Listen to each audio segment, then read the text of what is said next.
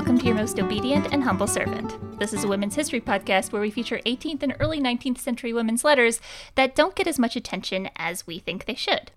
I'm your host, Katherine Garrett. Now, you might remember a few weeks ago I did an episode about Elizabeth Parke Custis Law, and I mentioned that there's a lot of stuff about Elizabeth that I don't know, and if anybody out there does know, they should contact me because I'd be interested to find out. Well, my guest this week did exactly that. this is my friend Dr. Cassandra A. Good, who I have met and worked with in the past. She is an historian, writer, and a teacher in the Washington, D.C. area. She's the author of Founding Friendships, which is an excellent book about the friendships between men and women in the early American Republic. So, pretty relevant to this podcast. And she's currently working on a book about Martha Washington's grandchildren, the Custises. So, hello, Cassandra. Thanks. I'm excited to be here. In your book, Founding Friendships, you talk about the friendships between men and women in the early republic. How would you characterize those friendships? Uh, and in what way are they different from male and female friendships today? You know, the word friend gets used in a lot of different contexts back then. And so I had to decide for myself, you know, what, what am I talking about in terms of a friendship between men and women? And this was a relationship that was affectionate, that was reciprocal, and that the people in it described as a friendship. And those relationships also involved choice and freedom to leave. Unlike marriages at the time, it was pretty hmm. hard to leave a marriage, and you didn't have quite as much latitude in terms of who, were, who you were going to marry uh, versus who you were going to be friends with. And I think that choice and freedom are sort of key terms here because those are also really important values in the early republic. So these friendships really represent the values of the time period. And in fact, they better represent those kind of values and especially equality than any other relationship between men and women at this time. Uh, marriages, you know, people start talking about marriages being based on friendship and equality at this period, but legally, with the doctrine of coverture, a man still had legal power over his wife um, she couldn't own property if they were married unless there was some special arrangement. And, you know, the men had a lot of power over women, whereas in a friendship, they really didn't have that. There was a much more egalitarian nature to it. I do want to point out, though, that what I'm really talking about here is a phenomenon with upper middle class uh, or elite uh, white people, basically. And that doesn't, that's not to say that it was impossible for these relationships to happen with other people but these are the people that left the kind of records that tell us about those friendships. These are the people who were literate um, and who could afford paper and pens and postage to write each other the kind of letters that are great sources for this. In terms of comparing these relationships to today, you know, I think back then and now there's still a sort of prejudice against friendships between men and women in the sense that people assume there must be something sexual. And you know, I didn't mention in my definition, you know, there is nothing sexual. I don't think that a physical aspect of a friendship means it's not a friendship. It depends how people are defining it. The difference really between then and now is that if there was a sexual element, the risk there, or even the perception of a sexual element, the risk to women was so much higher back then. Especially an unmarried woman her reputation and her ability to find a husband depended on her reputation as a virgin. And if there was any hint that that was not the case, she could be unable to get married, which meant she wasn't going to be able to support herself financially. So it's actually a pretty serious, the stakes are pretty serious for women in terms of the risks of these friendships, unlike today, fortunately. So would you say if there's a man and woman who uh, in the 18th century that were married to other people, like they're both already married, friendships between them maybe had a little bit more leeway because people would just sort of assume nothing was going on, or was the gossip just as bad? Well, usually what people did in those circumstances is include their spouses. So if you look at George Washington's letters to Elizabeth Powell, for instance, he always mentions Martha towards the end of the letter, um, and that she he's sending her good wishes too. And so that's sort of the safety feature there. And for women who were married, they were supposed to have their husband's permission, basically, to be friends with or correspond with a man. And in fact, Elizabeth Powell gives Washington's nephew, Bushrod Washington, a hard time because he writes her without getting her husband's permission first. And uh, she says, you know, you know better than to do this. Because there's sort of an unwritten rule about that. But yeah, I think there is a little bit more safety. And actually, for women who have been widowed and are slightly older, they probably have the most leeway. All right. So uh, that was your previous book. Tell me a little bit about the current project that you're working on and what inspired you to write about the Custis family. Yeah, so when I was researching founding friendships, I came across several friendships between Eliza Parke Custis, later Eliza Parke Custis Law and Men, and then her sister Nellie Custis Lewis. And, you know, I always had to look at who are these people. I had never heard of either of them. And I discovered that they were Martha Washington's grandchildren, George Washington's step grandchildren, and that George Washington had helped raise both of them, basically de facto adopted Nellie. I was like, I thought George Washington didn't have kids. How have I never heard of these people? What happened to them? And I started looking and I thought, well, surely somebody's written a biography of this family. And it turned out, you know, there are a couple of books from like the 50s without footnotes mm. about them, but that was it. And there's not even really scholarly articles about them. Their papers hadn't been transcribed for the most part. A, a, group of Nellies had been published in this amazing volume by Patricia Brady called George Washington's Beautiful Nellie. And that is a wonderful source. But that's only the tip of the iceberg of her letters. And so they also had two siblings another sister, Martha Custis Peter, and then the youngest was a brother, George Washington Parke Custis. Went by, I mean, I usually just for ease of a name that long, call him by his nickname as a kid, which was Wash. Mm-hmm. And the four of them actually, even though they are not blood related to George Washington, they're the ones that are celebrities as the first family during the presidency. And they are also the ones who, after Washington's death, really claim the mantle as Washington's family. He had blood related nieces and nephews, but it's these Custises who have ended up with all the Washington relics, all the stuff. They don't have Mount Vernon, but they have all the stuff from it that they're displaying in their own homes in the DC area. And they're sort of making careers, even the women, out of being related to George Washington. That's their entree into society and into participating in politics. So I really tell the story, or I will be telling the story in this book, of their birth during, all four of them were born during the Revolution and live until the eve of the Civil War. And in some ways, I see their story of what happens to them and how they set out their public presence as failing to live up to the kind of ideals that the founding fathers and that founding generation established. I think that in some ways, their failures are what gets us to the Civil War. Like not them personally, but yeah. you know, although, you know, George Washington Parke Custis's daughter married Robert E. Lee. And right. so we have this connection you know, the straight line, and people knew that Lee was thus related by marriage to the family. And I think that because of Lee's role in the Civil War, after the war, people basically forgot who the Custises were. As somebody who's been spending the past five years working on the Martha Washington collection of her letters, this is such a necessary book. This is going to be so good. I'm very excited about it. I'm excited too. So, when I asked you if you were interested in appearing on the podcast, you sent me this fantastic letter from Rosalie Stier Calvert to her mother. How did you come across this letter? So I knew about Rosalie because I had actually come across her in my previous project too, and knew that she mentioned the Custises. There is an edited and translated edition of her letters to her family that's called The Mistress of Riversdale, the Plantation Letters of Rosalie Stier Calvert. And it's uh, edited and translated, almost all the letters are translated from French by Margaret Law Callcott. And these letters are actually, most of the originals are still in Belgium. So having this translated edition with annotations and everything is amazing. And she tells many interesting stories about the Custises. She's about the same age as they are, even though she is their aunt. She's married to their uncle George Calvert, and she lives fairly close to DC, so they're sort of in the same social circles. So, as an introduction to our listeners, who was Rosalie Stier Calvert? So, I think the first thing Rosalie, if she was here, would want you to know is that she was a European woman from a very wealthy family. She was born in Antwerp to Henry Joseph Stier and Mary Louise Peters in 1778. They have a nice townhouse in Antwerp. They have a chateau outside of the city. And they also have a 14th century castle that her mother inherited. Oh, wow. And her mother also inherited a huge art collection of works by Dutch masters.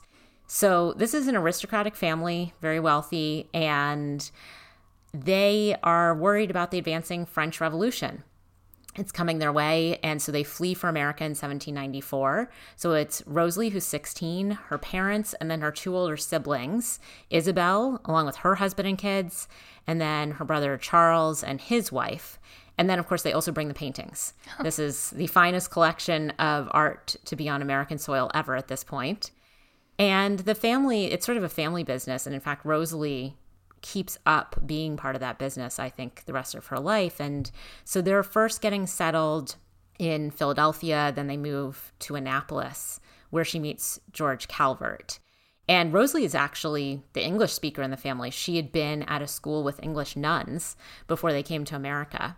So she meets George Calvert from the famous Calvert family in Maryland, although he is from the illegitimate line of Calverts. Yeah. That illegitimate line still ends up inheriting plenty of money and land. You know, he also is related to George Washington's family through his sister, who's married John Parke Custis.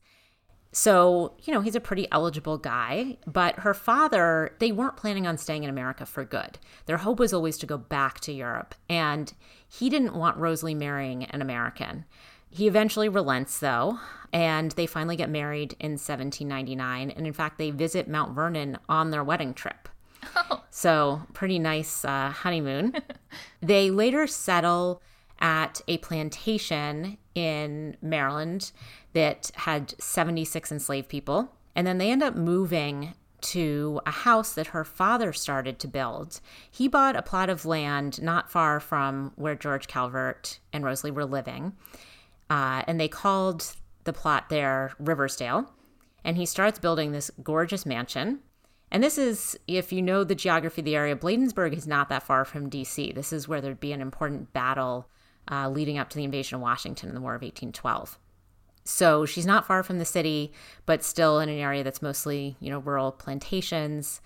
Things get better back in Europe for aristocrats. And so the Stiers go back.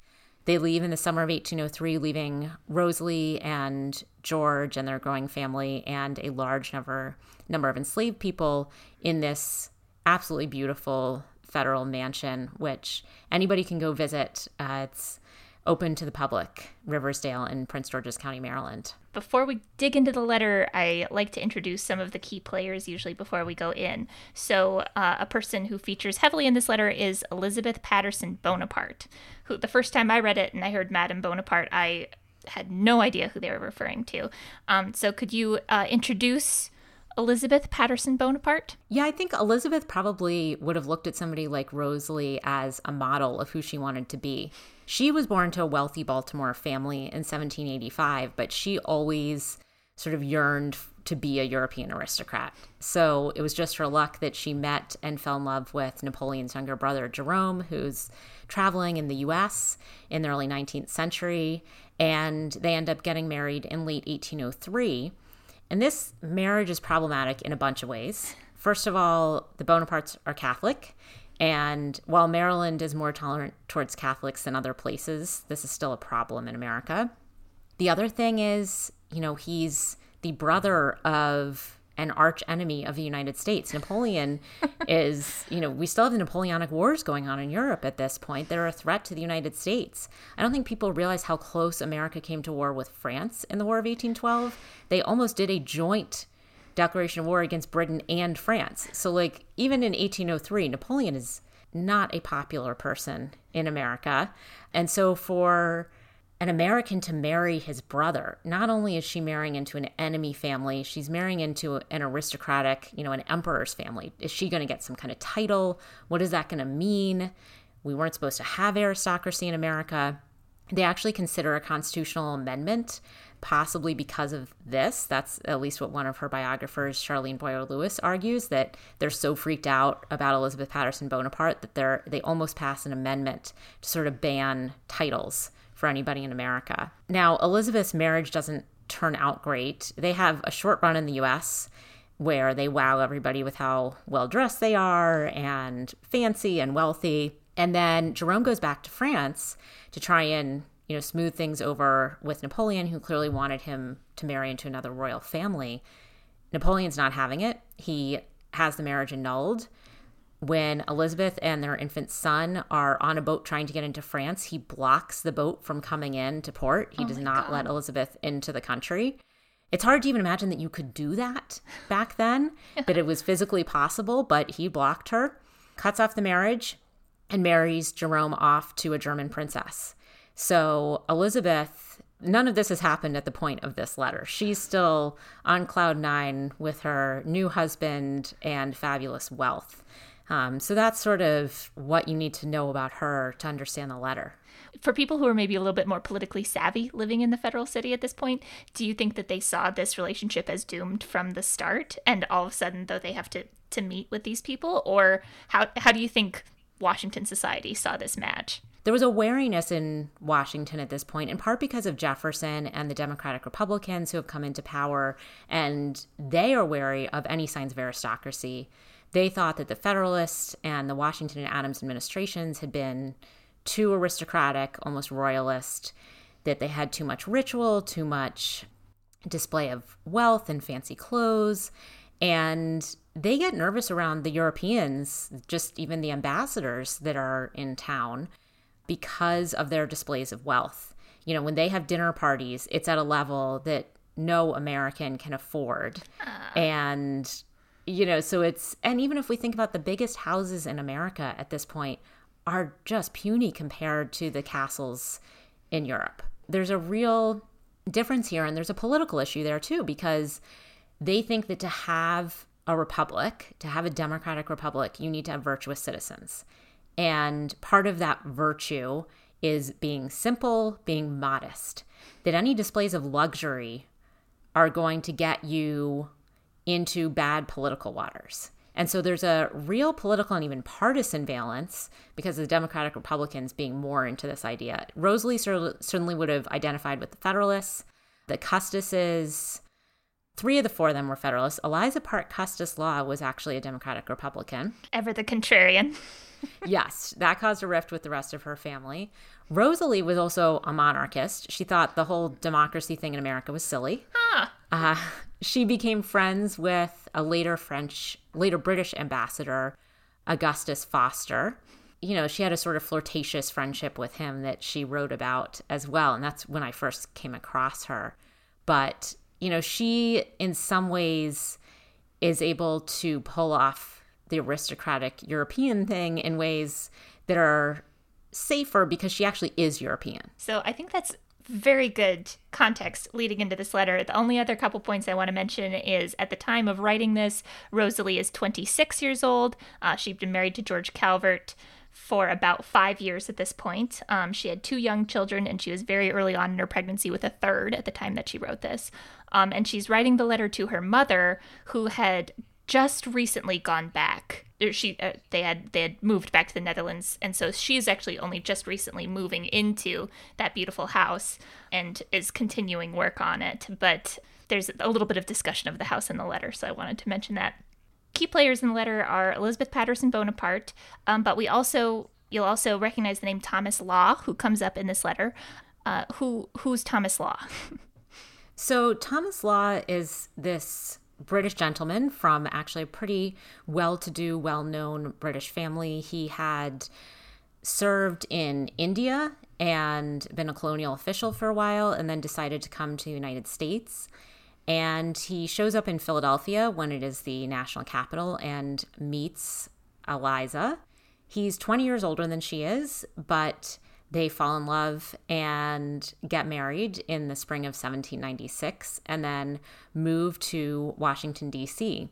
This is before the city has even really been built. Law is trying to be an investor in this new capital city. And so they're living in one of the first houses in the city at the point that they move there near Capitol Hill. And Thomas Law also had three children born to an Indian woman. We don't know anything about this woman, the relationship, you know, to what degree this was a sexual exploitation relationship, but he does end up bringing two of those children to America, uh, John and Edmund Law, and they grew up in America. Even though they were almost as old as Eliza, she wanted to be a mother figure to them. And then she and Thomas also had a young daughter who was born in 1797, who was Eliza Law Jr., basically. And at the point of this letter, Law had gone to Europe for a while, and he was away for longer than Eliza would have liked. And she starts getting annoyed. He comes back, they have a huge party to welcome him home. Rosalie, you know, is involved in all these family parties when he gets back, and she recounts that. And, you know, he's sort of a eccentric but uh, likable witty guy who likes to write poems, as we'll see.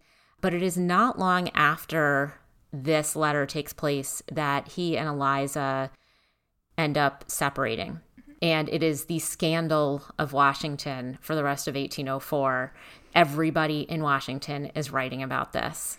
And, you know, you can see with his behavior in this letter, you know, is there some sense that this is part of Eliza's problem with him? We don't know. Basically, from what I can tell, a lot of people were speculating about why they separated. And even Rosalie, Nellie, Eliza's sister, they basically say they just couldn't get along with each other. That's all it came down to. Back then, you did not separate for that reason. But Eliza was a really independent person, and she wasn't going to do things the way other people did. So that should help knowing that before we get into the letter. Rosalie Stier Calvert to Marie Louise Stier, Riversdale, 2nd March, 1804. Dear Mamma, I haven't heard from you in two months. During this time, there have been a huge number of ships coming into Baltimore from Amsterdam, and with each one, I thought I would finally receive your letters. You can imagine my impatience at being disappointed each time. We have had a very hard winter. We could cross over the Potomac on horseback. The snow was deep and stayed on the ground a long time, and we had the pleasure of going to Washington by sleigh several times. One night, as we were returning home, we met another sleigh carrying Betsy Lloyd. The road was narrow, our horses very lively, and in passing the other too fast, we overturned in several feet of snow. Before the gentleman in the other sleigh could come to our aid, we were already on our feet and ready to go on our way. This makes for a diversion of sorts and is pleasant. There were several large dancing parties this winter, Mr. Taylor gave a very nice one a few days ago. He had two bands of good musicians, one for the dancers, the other made up of military instruments, clarinets, kettle drums, etc., etc. They played in the round salon where it made a delightful effect. I like dancing more than ever. There is a ball every Tuesday, alternately at Georgetown and on Capitol Hill. The clothes they wear are extremely becoming, although some display a little too much among others, Madame Bonaparte, who wears dresses so transparent and tight you could see her skin through them, no chemise at all. Mrs. Merry, the new English ambassadress, is very fat and covers only with fine lace two objects that could fill a fourth of a bushel. I'm enclosing some verses that Mr. Law, who stayed here, gave me the other day. You may not understand all of the humor. You must get my brother to read them to you. The occasion which gave rise to them is this Mrs. Bonaparte came to a dance given by Mr. Smith, wearing a dress so transparent that you could see the color and shape of her thighs, and even more. Several ladies made a point of leaving the room, and one informed the belle that if she did not change her manner of dressing, she would never be asked anywhere again. Our nephew, Law, who is a great poet, composed the first verses, Colonel Burr wickedly told the lady that someone had written some very pretty verses about her beauty, and she so insisted on seeing them that the poor poet, in order to keep his eyes, had to write the second verses. At the moment, I am busy making curtains, slip covers, etc., for the dining room. The curtains are of that blue striped English cloth you gave me, trimmed with a white fringe, intermixed with small blue tassels. There's just enough material for the windows and the sofa, the cornices are white and gilt, and I plan to paint the room yellow. The middle bedroom has curtains and bed hangings of white dimity with white fringe intermingled with green and red embellishment, which is quite elegant. The carpenter is going to start finishing the other bedroom now. I want to make the garden my principal amusement this summer. I hope that Charles will send me plans for the lake and for some bridges and gates. My children and my husband are in good health. Please give my compliments to Papa. Your affectionate daughter, R. E. Calvert. Uh, and then appended to this letter, included in it, is of course Thomas Law's poem, which I thought I would let Cassandra deliver. I was at Mrs. Smith's last night and highly gratified myself. Well, what of Madame Bonaparte? Why, she's a little whore at heart. Her lustful looks, her wanton air, her limbs revealed, her bosom bare. Show her ill suited for the life of a Columbian's modest wife. Wisely she's chosen her proper line, she's formed for Jerome's concubine. Napoleon, full of trouble, conquers for an empty bubble.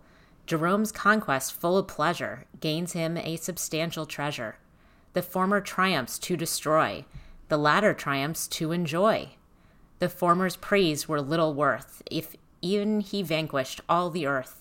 The latter heaven itself has won for the adored Miss Patterson.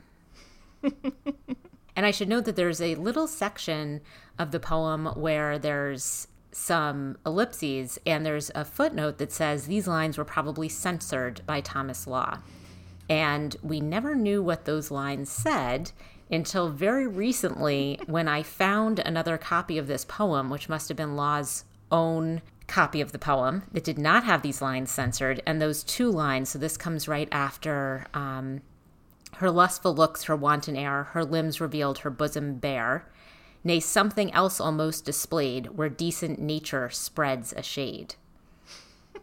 so those are the lines cut out, and we have to assume if they were censored, he's referring to female anatomy uh, there.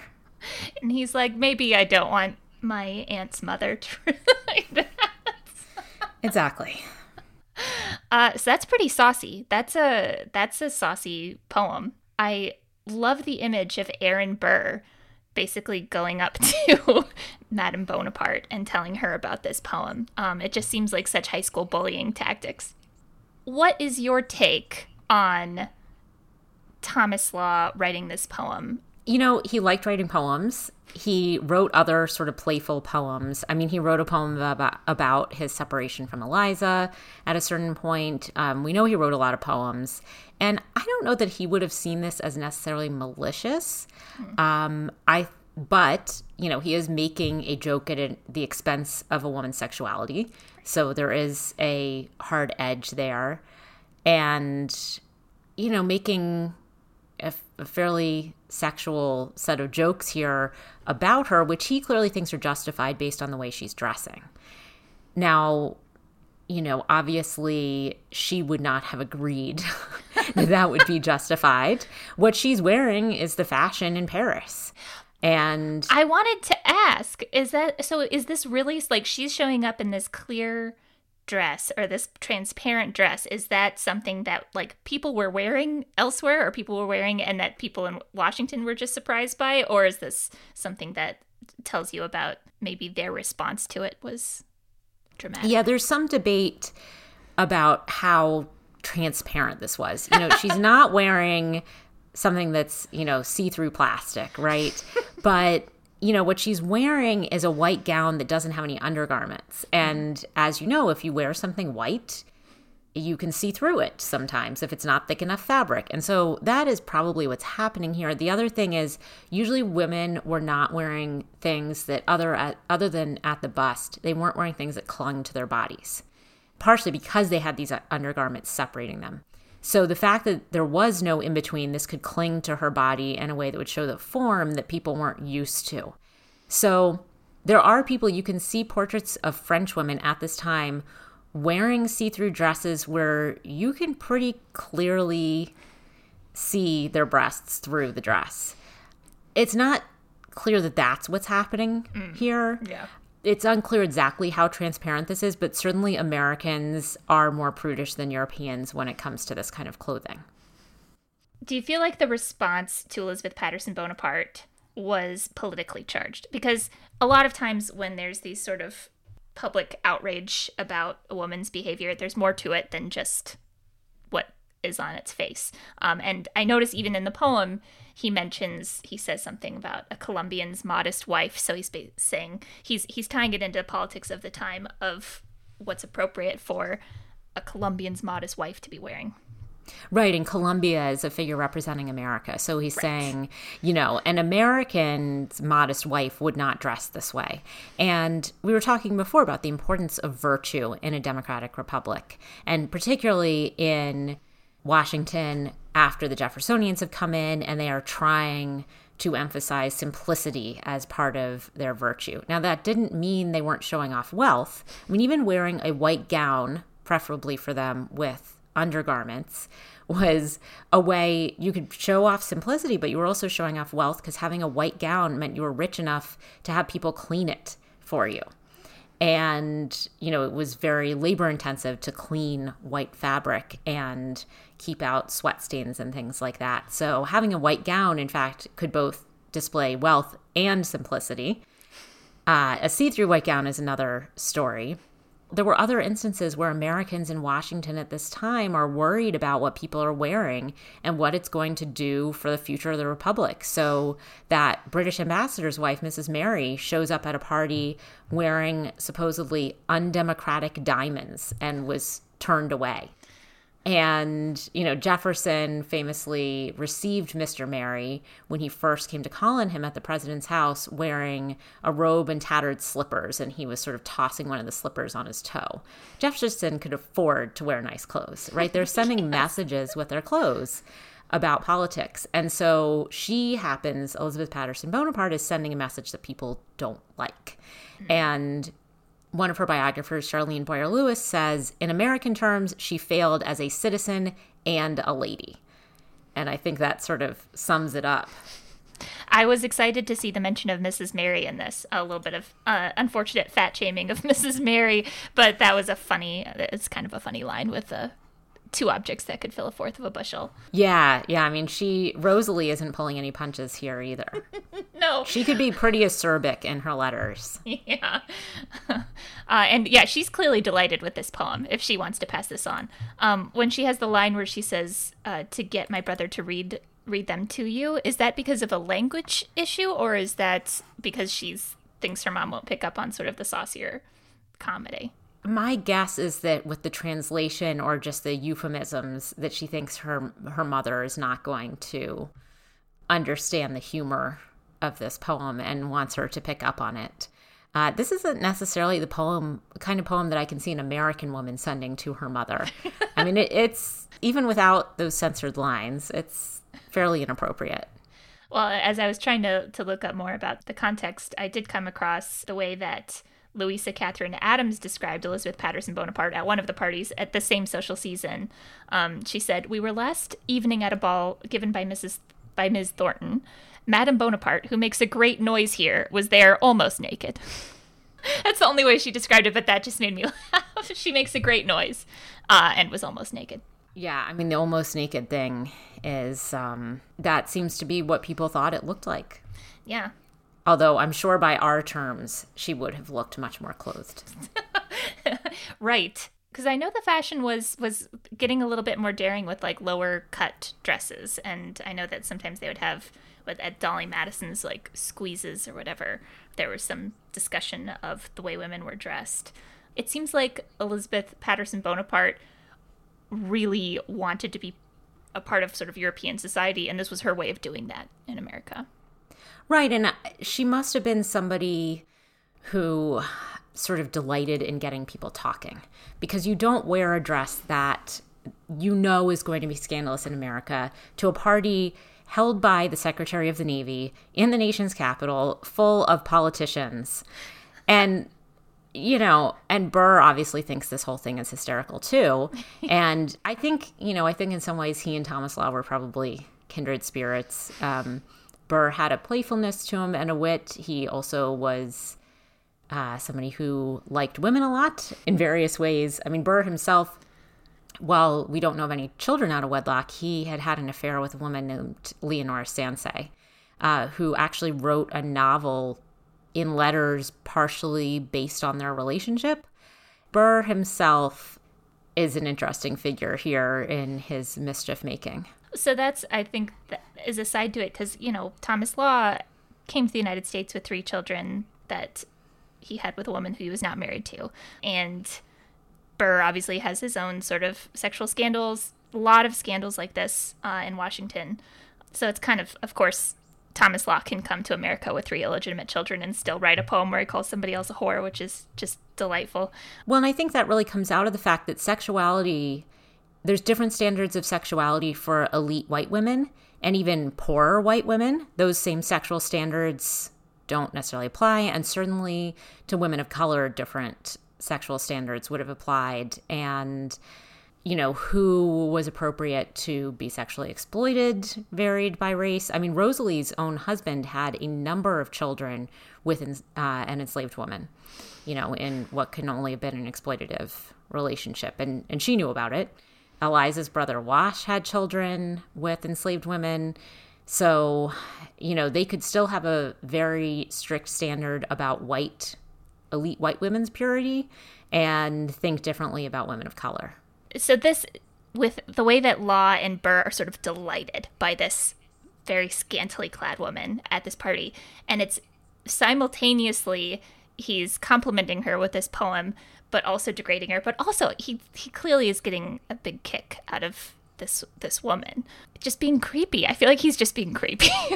yeah, I mean it's it's hard to know exactly how this would have come off to her because he then does because Burr has said, "Oh, you know, Mr. Law wrote a poem about you, then he writes this alternate poem about her that she's going to be able to see. And, you know, writing poetry there about somebody else is a bit flirtatious. Um, he is a married man and he, you know, he's sort of known as a character. I mean, there's a story about him. We don't know exactly when this would have occurred, but there's a story about him that when he was at the Springs at Berkeley Springs, he had gone in to the baths, the public baths there, and then forgot to get dressed again and walked out into a crowd of people naked. I mean, we don't know for sure that this happened. Where decent nature casts a shade, Thomas Law.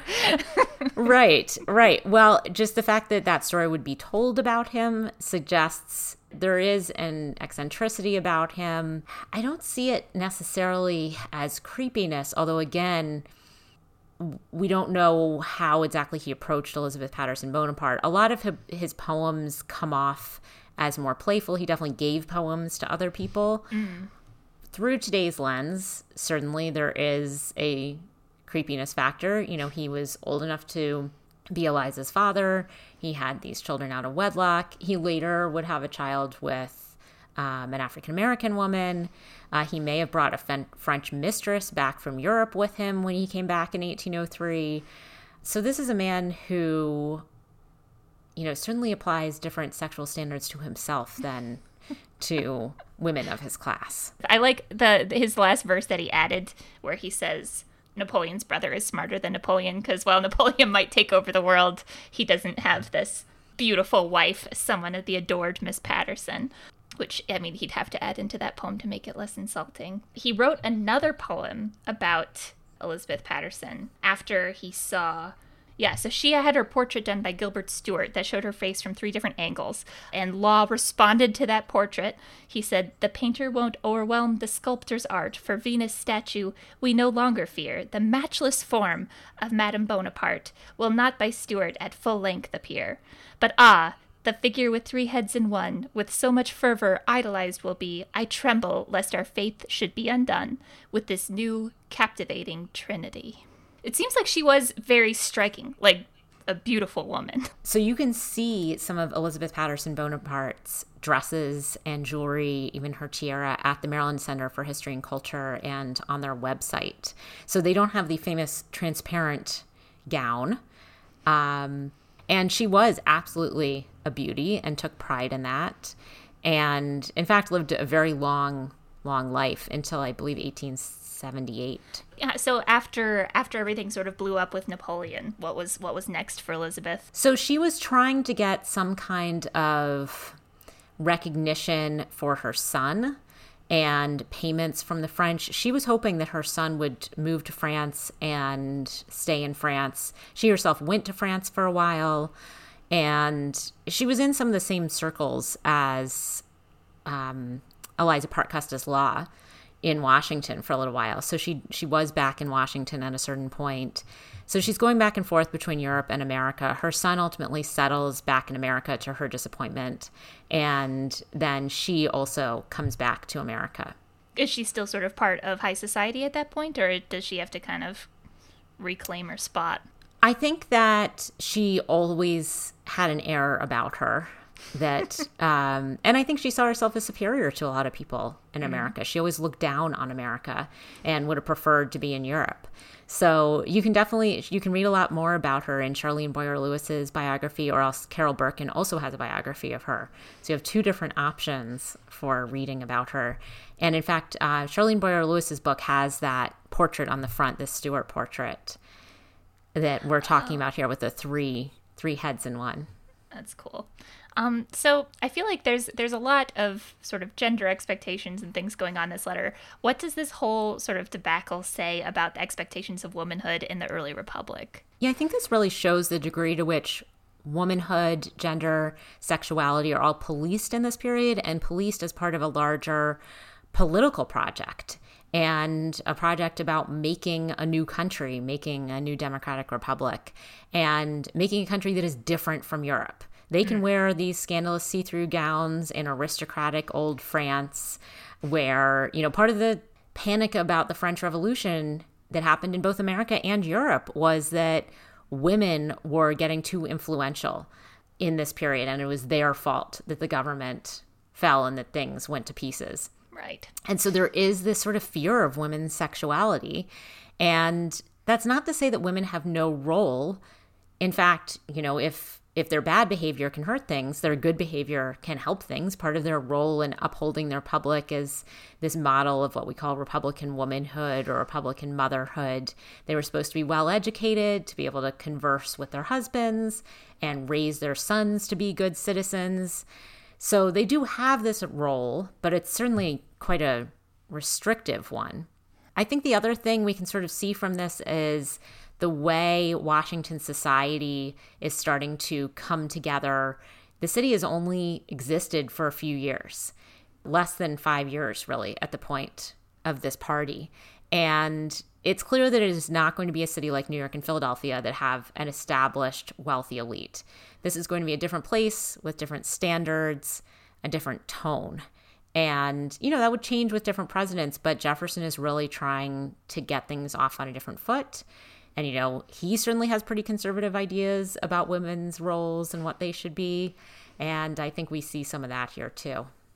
It almost feels like she's sort of like busted in at exactly the wrong moment for Thomas Jefferson's vision of what he wanted the United States to be, could sort of as in the case of many women in history, sort of take the brunt of a lot of this, uh, the blame of the downfall of, of society. There's no there's no room for being able to see someone's thighs through their dress in Republican motherhood. Absolutely not. Uh, Catharine Akerly Mitchill talked about in 1811 Elizabeth coming to a presidential dinner wearing a dress that, quote, exposed so much of her bosom and laid bare her back nearly halfway to the bottom of her waist. The state of nudity in which she appeared attracted the attention of the gentlemen, for I saw several of them taking a look at her bubbies when they were conversing with her which I'd never seen the word bubbies used for boobs before. But, and I remember asking my advisor in grad school when I read this, is that a thing? And she's like, I've never heard that before. yeah, I imagine it doesn't come up a lot of times in correspondence, but she had to bring that up. of people, because people are threatening her that she can't go to any they, she won't be invited to any more events and she'll be thrown out of events and women are leaving when they see her walk in in these dresses and she just keeps wearing those dresses to these parties. Yes. Clearly elizabeth is a determined woman and i think in some ways it's hard to imagine her getting along with eliza parke custis law because of how headstrong both of them were but they do have this in common that they have this independent streak that there are certain things in their lives that they are just going to do yeah. Whether it's Eliza saying, I am separating from my husband and getting my own farm, and you just try and stop me, I'm doing it. Or whether it's Elizabeth saying, you know, I'm going to marry the French emperor's brother and I'm going to wear what I want, even if it scandalizes you. There is something likable about that, I think, in both of these women. Absolutely. They, I mean, they were born into a position in society where they have a little bit more flexibility, although they also have a lot of, as you can tell, of scrutiny, public scrutiny, and they just, just ignore the scrutiny and just do what they want. yeah, and Eliza Parke Custis Law at one point says basically that she would have been happier if she'd been born a man or her life would have been easier. Like she wanted to get the kind of education the boys got. I don't think Elizabeth Patterson Bonaparte felt like that.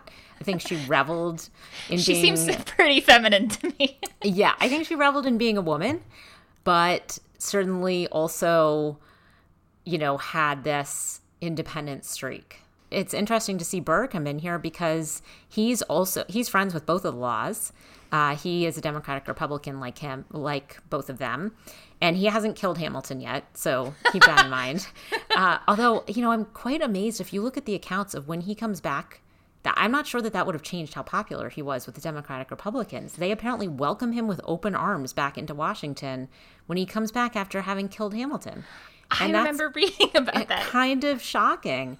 But yeah, so he was friends with Eliza Parke Custis Law you know, so I'm sure that this was some of the, you know, chit chat at the party and uh, just causing trouble that Burr was known for. Rosalie Stier, she she her politics are quite different from the Democratic Republicans, but it seems like she sort of finds herself in this group.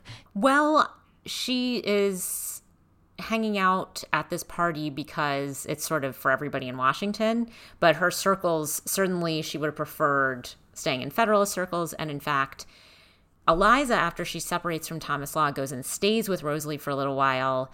And, you know, they're close for a while. Rosalie says some pretty nice things about her, and then they sour on each other. Mm. And Rosalie later says, like, I was wrong about her. I can't stand her. And, and this is her niece. So, wow. you know, I'm sure they still saw each other, but their relationship definitely soured. Well, thank you so much for agreeing to be on the podcast. Uh, it was a delight to have you. Thanks for having me. Uh, as for my listeners, I will provide show notes. I'll link to some of these books that we've been mentioning, some of the documents, many uh, links to some of the places that we've mentioned, and some of these exhibits, so you'll have some stuff to look through. And as ever, I am your most obedient and humble servant. Thank you very much.